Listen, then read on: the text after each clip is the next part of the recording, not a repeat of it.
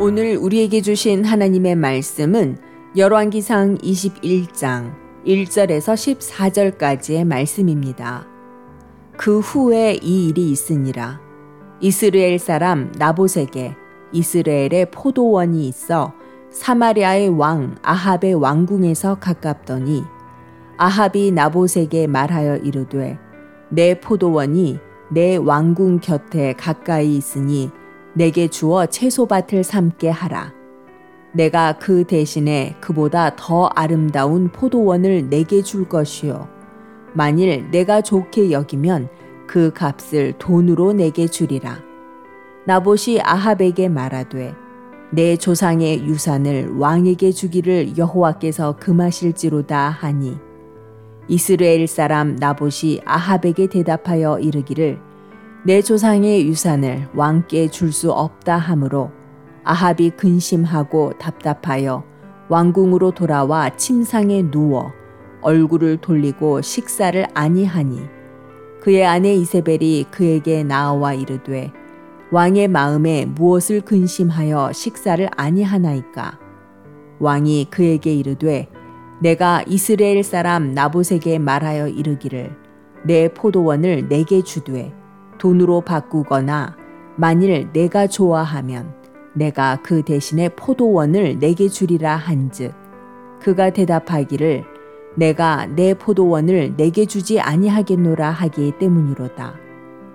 그의 아내 이세벨이 그에게 이르되 왕이 지금 이스라엘 나라를 다스리시나이까 일어나 식사를 하시고 마음을 즐겁게 하소서 내가 이스라엘 사람 나봇의 포도원을 왕께 드리리이다 하고 아합의 이름으로 편지들을 쓰고 그 인을 치고 봉하여 그의 성읍에서 나봇과 함께 사는 장로와 귀족들에게 보내니 그 편지 사연에 이르기를 금식을 선포하고 나봇을 백성 가운데에 높이 앉힌 후에 불량자 두 사람을 그의 앞에 마주 앉히고 그에게 대하여 증거하기를 내가 하나님과 왕을 저주하였다 하게 하고 곧 그를 끌고 나가서 돌로 쳐 죽이라 하였더라. 그의 성읍 사람, 곧 그의 성읍에 사는 장로와 귀족들이 이세벨의 지시, 곧 그가 자기들에게 보낸 편지에 쓴 대로 하여 금식을 선포하고 나봇을 백성 가운데 높이 앉힘에 때에 불량자 두 사람이 들어와 그의 앞에 앉고 백성 앞에서 나봇에게 대하여 증언을 하여 이르기를 나봇이 하나님과 왕을 저주하였다 하매 무리가 그를 성읍 밖으로 끌고 나가서 돌로 쳐 죽이고 이세벨에게 통보하기를 나봇이 돌에 맞아 죽었나이다 하니 아멘. 안녕하세요. 수요 묵상의 시간입니다. 시리아와 전쟁에서 이긴 아합은 자만에 빠지게 됩니다. 자신의 능력으로 이긴 것도 아니었습니다. 하나님께서 말도 안 되는 방법으로 이기게 하신 전쟁이었죠. 아합은 스스로 교만에 빠진 것입니다. 성공 뒤에 따라오는 교만을 조심하세요. 성공 후에는 항상 하나님께 영광을 돌려야 합니다. 이스르엘은 이스라엘 최고의 곡창지대였습니다. 이곳에 나봇이라는 사람이 살고 있었고 그의 포도원은 정말로 아름다웠습니다. 아합은 이 포도원을 갖고 싶었죠.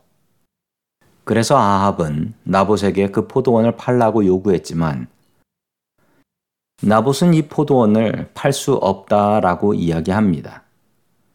나봇이 포도원을 팔지 않았던 이유는 하나님을 두려워했기 때문입니다. 이스라엘에는 분배된 땅들이 있었습니다. 이 땅은 가문에 속해져 있었고 지파에 속해져 있었고 땅을 되팔게 되면 가문과 지파에 문제가 생기게 되는 것이죠. 그래서 하나님께서는 금하셨습니다. 그리고 어쩔 수 없이 팔게 된 땅도 50년마다 돌아오는 희년에는 반드시 원래 주인에게 돌려줘야 하는 것이 성경의 법이었습니다. 아합은 아내인 이세벨과 음모를 꾸미게 됩니다. 나봇이 하나님과 임금님을 저주했다라는 거짓 증인 둘을 세웠지요. 성경에 의하면 두 명 이상의 증인이 세워지게 되면 무고한 사람도 사형에 처할 수 있었습니다. 아합은 이 법을 알고 하나님의 법을 악용했지요. 나봇은 억울하게 죽임을 당했습니다. 그리고 그의 가족들도 억울한 누명을 쓰게 되었죠. 아합은 죽은 나봇의 포도원을 자기의 것으로 삼았습니다. 이야기는 이렇게 끝나는 것 같았죠. 하나님께서 나봇의 억울한 피를 기억하셨습니다. 하나님께서는 엘리야에게 이 사실을 알려주셨고 아합을 찾아가서 하나님의 두려운 심판을 선포하게 하셨습니다. 나봇처럼 억울한 일을 당할 때 하나님을 의지하십시오. 하나님께서 나의 억울함을 기억하십니다. 그리고 그 억울함을 정의로 바꾸어 주십니다. 나봇은 명예를 되찾았지만 아합의 집안은 모두 멸망을 당하게 됩니다. 이 일을 계획한 이세벨은 더욱 처참한 죽음을 맞게 됩니다. 하나님의 말씀을 두려워하고 하나님을 의지하는 자는 시냇가에 심은 나무와 같이 형통하게 해주십니다. 잠시의 이익을 위해서 바람에 나는 겨와 같은 인생을 살지 마십시오. 시냇가에 심은 나무와 같이 늘 하나님을 의지하며 살 수 있기를 주님의 이름으로 간절히 축원합니다.